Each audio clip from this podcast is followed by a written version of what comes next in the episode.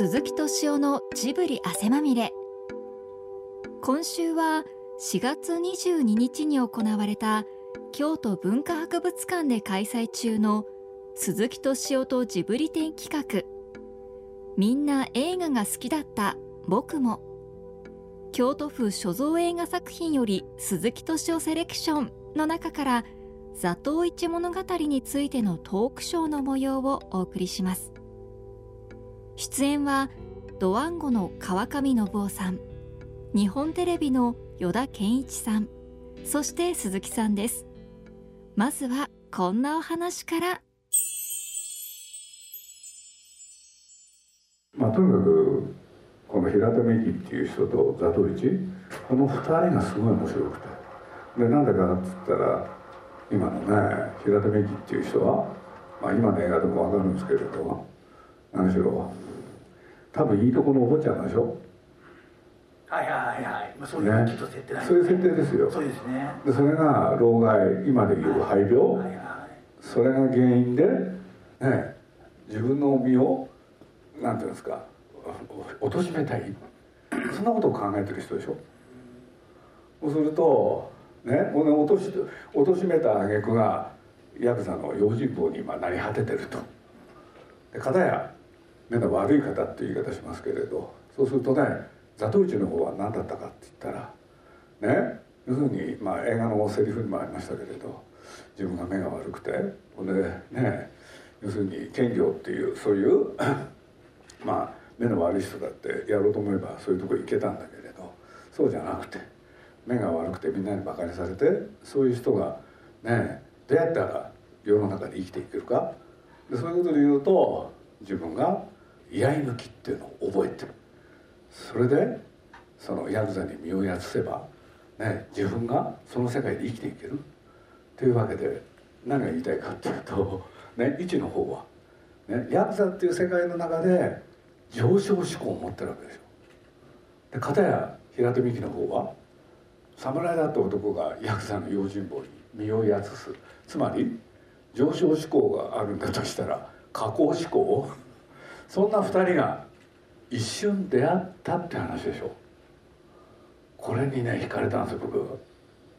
でもあれあのかっこいいのは明らかに平手美紀の方ですよね。なぜ座頭市が人気が出たのかっていうのが。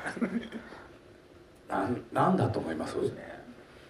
いやだから多分あのああいうのがいいっていうふうな感覚がきっとあったってことですよね。なんかそういう好きなように生きて。だから多分ね川上さんが言いたいのは、はい、それがすごくわかるのはねそのちょっと前まで、はい。日本もね、はい、人気があったのは平手引きなんですよ。あそうなんですか。ところが60年代になって、突然ザ・ドイツっていうのが出てくる。つまりハンディを背負った男でしょ、はいはい、でおまけに差別を受けてる、はい、そうそういう人っていうのは映画の主人公にはなりえなかったんだ、はいはい、ところが突然こういうものが出てきてでその人にお客あのお客さんたちが応援をする。で多分ね世の中の何て言うんだろう動きと関係あったような気がするんですよね。それは僕もね中学生だからよく分かんなかった分かんないけれど。多分60年代といえば日本って高度経済成長。要するに戦後からの焼け跡から立ち直ってそれで頑張ってやっていこうって。で頑張ってやれる人はよかったけれどそうじゃない人は実はいっぱいいたわけで。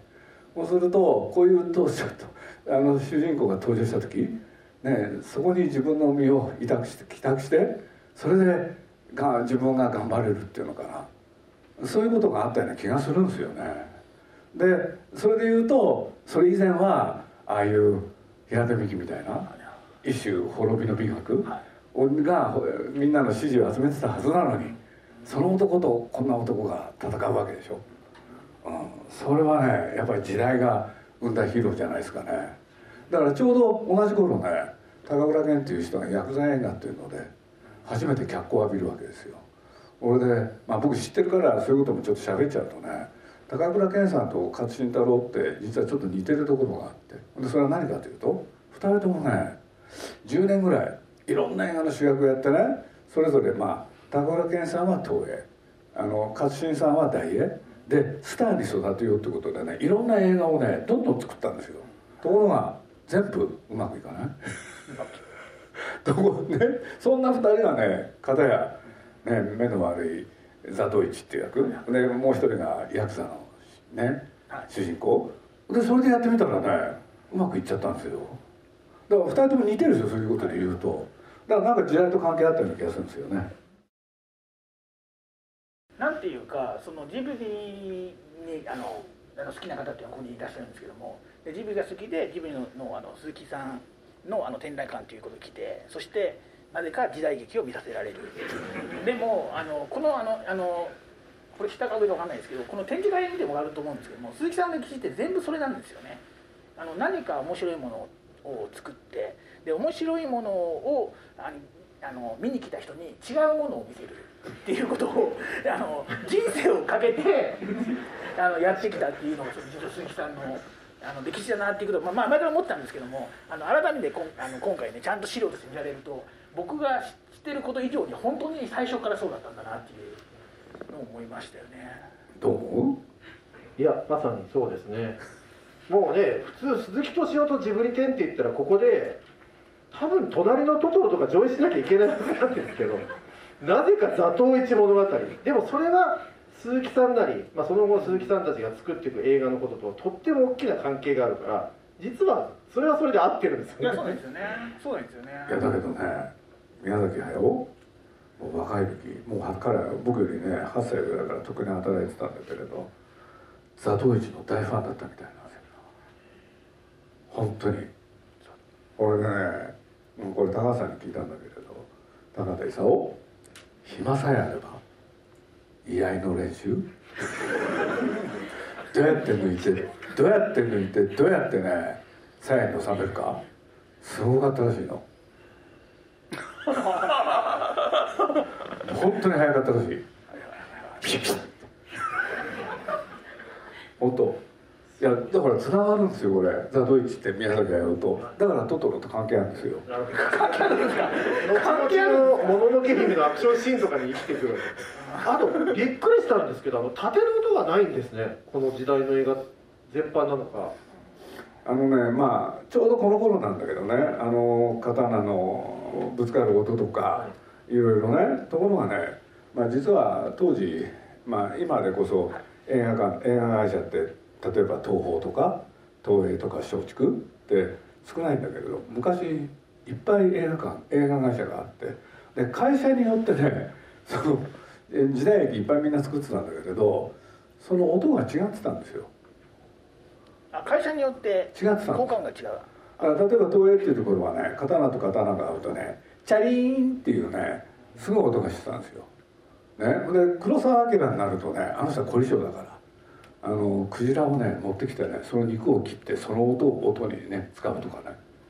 あ肉を肉を切ったそう。それで相手を殺した音にするとかねいろいろやってたんですけれど大英の特徴はねね刀と刀がぶつかる音をほとんど出さなかったんですよ。それによってね他の会社とね一線を画してなるだから会社ごとにカラーがあった。それは言えるんですよね。まあ、まあ、チャレンチャレンって言わなかったのでまああの縦縦にしてもなんかなんかちょっとちょっと実践っぽく見えましたよね。そうです。そうですね。だからリアルが好きだったんですよだから本当今ね休み時間にも川上さんちょっと喋ってたんだけれどあれねね普通だったら当時の撮影ってほとんどね刀が出てくるとそれは竹光って言ってね竹に銀紙貼ったやつなんですよ。これはね各社全部同じだったの。で、ね、そうすると刀と刀がぶつかると本当の音はね竹と竹がぶつかった音なんですよ。そうなんです。でね東映なんか平気でねあのそれをね出てたんですよ。竹と竹がぶつかるとこんな音だよって。これでね要するにちゃんとやる時間がないんですよ。ねあの撮影が終わってねその音をやるでしょ。そう映画公開までね2日ぐらいしかないんです。そうするとねその音をね消してる暇がないの。だから竹光のままねバッと出しちゃうわけ。ところが大英は常にそういう音のことに気を使ってその竹光の音が出ないようにしたんです。で特別な音を作りましたね。刀と刀が合う音を、うん、僕はだからちょうどこの頃まあ僕も映画見ながらねあの大英の音っていうのはねどうやって出すんだろうって。本当に何回も何回も考えて。でいろいろ試してみたんですよ僕。でちょうどまあそういう時代だったんで、まあ、ちょうどテープレテープレコーダーね民生用のテープレコーダーっていうのが出た時代でね親父が買ってくれたから英語を勉強するっていうんでそのテープレコーダーを使ってねあの音はどうやって出すんだろうなと思っていろいろ実験してみたんですよ。そしたら分かりました。本当。あの大きいスプーンがあるでしょ、はい、でね下に座布団を置いといてね大きいスプーンを空中でぶつけるんですよ、うん、そうチリッ。っていう音がするんです。これが大英の音だったんですよねあ空中でぶつけるそう空中でぶつける。持つんじゃなくて持つと音がこもるでしょ、はいはいはいはい、それがなくなるんですよ、だけど硬質のいい音が出るはい、だからそういうことをねすごくやった世代っていうのか僕は好きだったんですけどね。まあ「もののけ姫」の時宮崎駿がねあの僕はそういう音に詳しいこと知ってるからそうすると「あの烏帽子御前」っていうのが出てくるでしょ、はい、あの烏帽子御前っていうのとね「もののけ姫」の3この2人が戦うわけですよ。そしたらあれは？いいですか？烏帽子御前は刀持ってるんですよ。もののけ姫持ってた刀は？何だか分かります？石ですか、ね、骨なんですよ。骨、うん、そうするとね要するに金属の刀と骨がぶつかるとどういう音か。これ結構ねいいテーマなんですよそこには実は鈴木さんの何かが反映されてるわけです。そうそうそうなるほどいや何が言いたいかっていうとねもう宮崎駿が呆れてね、はいはい、い。いよもうここ鈴木さんに全部任せたって、はい、全部僕があの音付けしたんですよ。僕威張ってんですけどね。そうだったんです、ね、そう。だから本当に考えましたよ。あのあのなんて言うんだろう骨とね金属がぶつかると一体どういう音なんだろうってでこれ音のプロとね2人でねいろいろ考えたんですよ、うん、だからまあついでだから言っちゃうとねあの何でしたっけあの物置であの金のとこにいるあいつなんて小玉、はい、あれの音でね宮崎駿が悩むんですねあの人そういうことにこの音をどうしようっつって。これでね、まあ、その日の音が終わった後ね音の人とね僕ねちょっと思いつきがあるんですけどね」つって「何ですか?」子供をあやすためのあのカタカタってあるじゃないですか、はい、で僕あれ木でできてるんですけどね。あれどうかなっつって。でうちでね、まあ、そういうのを僕持ってたからあの次の日にねあの聞かせてみたんですよ。宮崎駿に「皆さんどうですかこれ？カタカタ。カタカタって。それだ」っていうか。らそれで決まるとかね。だから結構ね音って大事なんですよ。自分を正当化しようとしてますけれど まあ大事というか、まあ、鈴木さんの好きなものが、まあ、そうそういっぱい混じってるってことですね。音は好きでしたね、今回の展示でいうとやっぱりあの圧倒的な読書量だということが分かる本棚8800冊を展示しているわけですけどもあのあそこの部屋はあの鈴木さんが今こうあ味とというかアトリエにされてるレンガ屋っていうところが東京の恵比寿ってところにあるんですけど本当にあの雰囲気をそのまま再現した場所で実際に鈴木さん本に囲まれて朝から晩までいるっていうのでであれ実際にもうほとんどすほとんどっていうか鈴木さんが読まれてきた本ですよね。そうですよね本当に。だからまあでもだだからって言ってななんだって言うんじゃなくて単に好きなんですよね、うん、それは本当に言えることだって気がする。好きだったんだもん。それだけ。まあそうなんですよね。だから僕もそのあのジブリにあの何年かずっと出入りさせてあの鈴木さんのあの、まあ、カバン持ちっていう名前のカバンを持たないカバン持ちやってたんですけどもあのなんかねその自分の会話ってもうそんな話ばっかりなんですよ。そのあの本の話とかアニメの話とかほとんど出ることがなくって。その大学のあの人文系の学生たちがあの議論してるようなそんな感じの会話っていうのがもう延々と毎晩やってるみたいなね。一体いつアニメ作ってるんだろうみたいな感じで。ね僕そうですよね、うん、だからそれ,、まあ、それが思ったあのだからやっぱりジブリのアニメ変わってるんですよね。だからそのアニメが好きでアニメのことの中だけで完結してたら多分ああいうふうにはならなくって。まあ今回ねある人が僕の持ってた本のリストを見て最大の特徴って言われたことがあるんですよ、はい。したらベストセラーがない。でこれはね僕自分でも気づいてなかったんですよ、はいはいはい、その指摘を受けてあそういえばって。で今これがねベストセラーだこれが流行ってるって言って読んだ本一冊も多分ないんですよ。自分が読みたい本しか読まないから。人気があるとか、ね、いやそうですよね、うん、しかもあのそれをなんかねあの仕事の中に反映させてるじゃないですか。そうなんですよね、ね、しかもそれもあの知られないうちにっていうかいやあの僕ずっとそのあのジムで鈴木さんから過去にいろんな話聞いてて例えば蛍の墓のいきさつとかあの聞いてたんですけどもあの今日の展示で初めて鈴木さんが好きだったんだっていうのを知ったんですよね。えそうなんだ そうですよ。あれ僕が好きだったんですよ。そうなん全然聞いてもなかったですよ。あそうでしたっけ？そうですあれね僕18の時に読んでね、はい、まあそういうことが起こるかどうか分かんなかったけれどもしそういう機会が与えられたら映画にしたいなと思ってたんです。はいはいはいそうなんですよ。だから18の時で実際に作ったのが32歳だから割と早く作ったですよね。はいはいはいはいい。やそれでもそうですよね、うん、だからあのでも結果的にそれが高田さんの代表作になったわけで。そうなんですよね。だからそういうことあるんですよね。本人嫌がってましたけどね。いやそうなんですね。僕もその乙女の墓みたいなものを作るって高田監督らしいじゃないですか。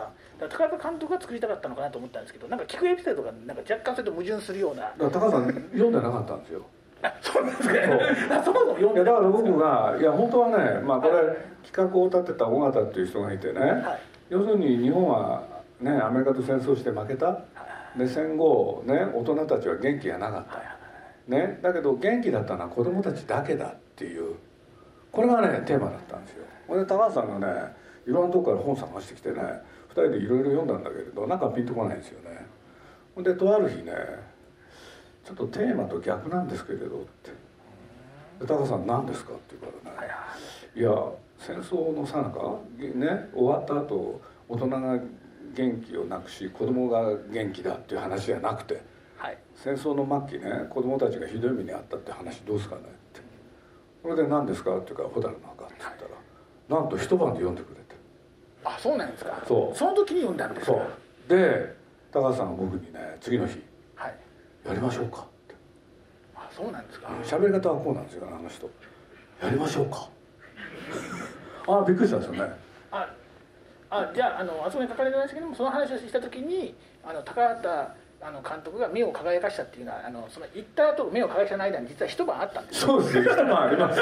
だって知らないんだもんで野坂昭之のねこうこうこうだっつっても高橋さん「ああなんかそうですね」とかっていうぐらいでね全然興味なくてほんで原作渡したら一晩で読んでねよっぽど気に入ったんですよ。でやりましょうっつって。あのトトロの方もねあれバス停でなんだトトロと女の子がまあ傘さして待ってる、はい、でその絵が1枚あっただけなんですよ。これで僕はあの絵を見てねすごい気に入っちゃってこれで宮崎駿にね「皆さんこれやりましょうよ」って言ったら「いや」って言われてね。びっくりしたんですよ僕。やりたいと思ったから書いたんだと思ったからね、はいはいはい。いやだからやりましょうよ」っつって。僕このね変なのミミズクみたいなやつ好きだからっつって「お人がねトトロ好きだから」っつったらね「ダメなんだよ鈴木さん」って言うから「ななんで?」っつったら「話を作ってない」って言うんでそう話の絵だけしかそうこれこれが真相なの。何も考えてないからあの1枚しかないんだからどうやってやるのよって言われて俺から大変ですよ2人でねいろいろ考えて。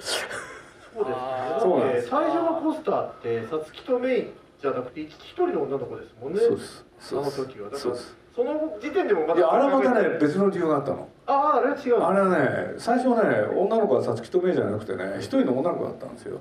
俺がトトロと出会ってうんぬん、はい、でやってたらねでやっててね実を言うと、まあ、いろいろあって2本立て。だから「蛍の墓」とトトロとね60分ずつ作って映画館にかけようっつって。やってたら高田勲っていう人がね、まあ、さっきね川上さんに僕自分勝手だって言われたけどね本物の自分勝手っていうのは高畑勲のためにあるような言葉でね。でなんだかって言ったら60分だって言ってるのにね彼が作ったシナリオ88分あったんですよ。で 28, 28分も多いでしょ？そしたらねそれを聞きつけた皆さんがね僕を呼んでね「鈴木さんなんだよ」って言うから「何すか?」って言ったら「何高さん88分？俺60分でやってんだよ」って言うから「いや知ってますよ」っつって「俺もね80分にしたい」って言いました。これが真相。俺で2人でね喫茶店行ってね考えたんですよ。どうしたらね長くなるっつって。俺でいろいろやってるうちに姉妹にすれば長くなるかなっていう。それが真相です。いやでもその頑張りによってやっぱあの名作が生まれるわけですから。不思議だよね。高橋さんに88分の脚本を書いていただかなければトトロも今のようなことになってないでも誰も88分書けって言ってないんだよ。書いちゃうんだもん。まあ挙句の果てに完成しないまま公開するってすごいことも起きるわけですけどね。まあでも鈴木さんも大体似たような。いやだってあのもともとそうなんだけど鈴木さんが作りたかっただけ。ですよねそうそうそう。そうですよね。そう。それをどんどん高田さんを共犯者にして新潮社を共犯者にしてそう。それでそうですあの実現してそう。誰も賛成してくれなかったんですよあれでそしてみんなが懸念した通りに映画は全然ヒットしなかったんそうですよね。全く入んなかったですね。全く人が入んなかったね、うん。本当に入んなかったなあれは。今では本当世界中で愛されてる作品ですけど、うん。いいわゆる興行的には全然うまくいかなかった作品っていうことにいやなるんですね。もうだから僕ね忘れもしないですよ「隣のトトロ」と「ホタルの2本立て」2本立てだったんですよこれ実はね。これでね4週間映画興行やりました集まったお客さんは45万人。あ42万だ。正確に言うとね。42万。でそこからだいぶ経ってね「千と千尋」初日で45万人集めたんですよ。僕はもう「千と千尋」を恨みましたね。えでもでも僕はあのその一ファンとしてはナウシカを見てラピュタを見て次トトロでなんだよと言って僕見に行かなかったですよね。あそれはなんとなくわかりますけどね。ね 急に日本にされちゃったことで。そうあのあの期待専門じゃないんだもんあのねそれはね同じことをね、はい。あの徳間書店のねあの社長も副社長も言いましたね、はいはいこれ何かって言ったらねまあこういう言い方しましたね。いまだに僕よく覚えてるんだけどね。トトロの企画持ってったんですよ。そしたらね「ダメだ」って言うんですよ。で僕はね「ダメですか？これちょっと良さそうなんですけど」っつったらね「ナウシカとかね。ラピュタみたいな。ああいう横文字の映画作れよ」ってちょっ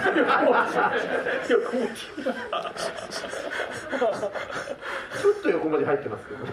いやだけどだけどその時にね、まあ、これちょっとねいろいろあったんだけれどちょうどその副社長とね高橋さんっていうのと、まあ、みんなでご飯食べることがあって高橋さんっていうのはそういう時すごいですね。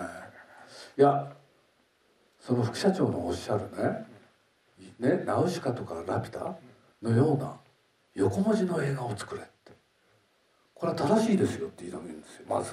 はいはい。この言い方がいいんだよね、で僕そばにいて何言い出すんだこの男はと思ったんだけれど、ね、そこに宮さんいなかったんで、はい。そしたらねナウシカとかラピュタこういう横文字の映画を作るっていうのは宮崎ファンの夢でしょって。はいはいはい宮崎ファンだったらみんなそれを望むに違いない、い、はい。やだから副社長の言ってることは正しいはい。でそこまで行ってだとしたら皆さんはいつトトロを作れるんでしょうか？この論理がすごいよね。そしたら副社長が慌てたんだよね。いやなんとかできるように努力しますって。つい言っちゃったんですよね。いやこれ交渉事って面白いですよねだから相手の言うことをね一旦認めて、はいその上で本当に言いたいことを言うっていう、はい。あこのやり方は使えるなと思ったんですね。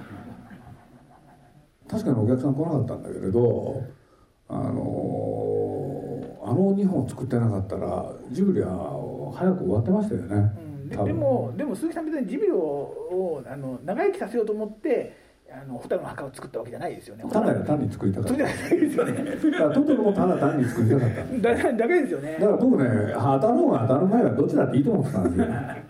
要するにねあの見たかったんですよ、はい。もうそれだけ、それ見たかったですよね。うん。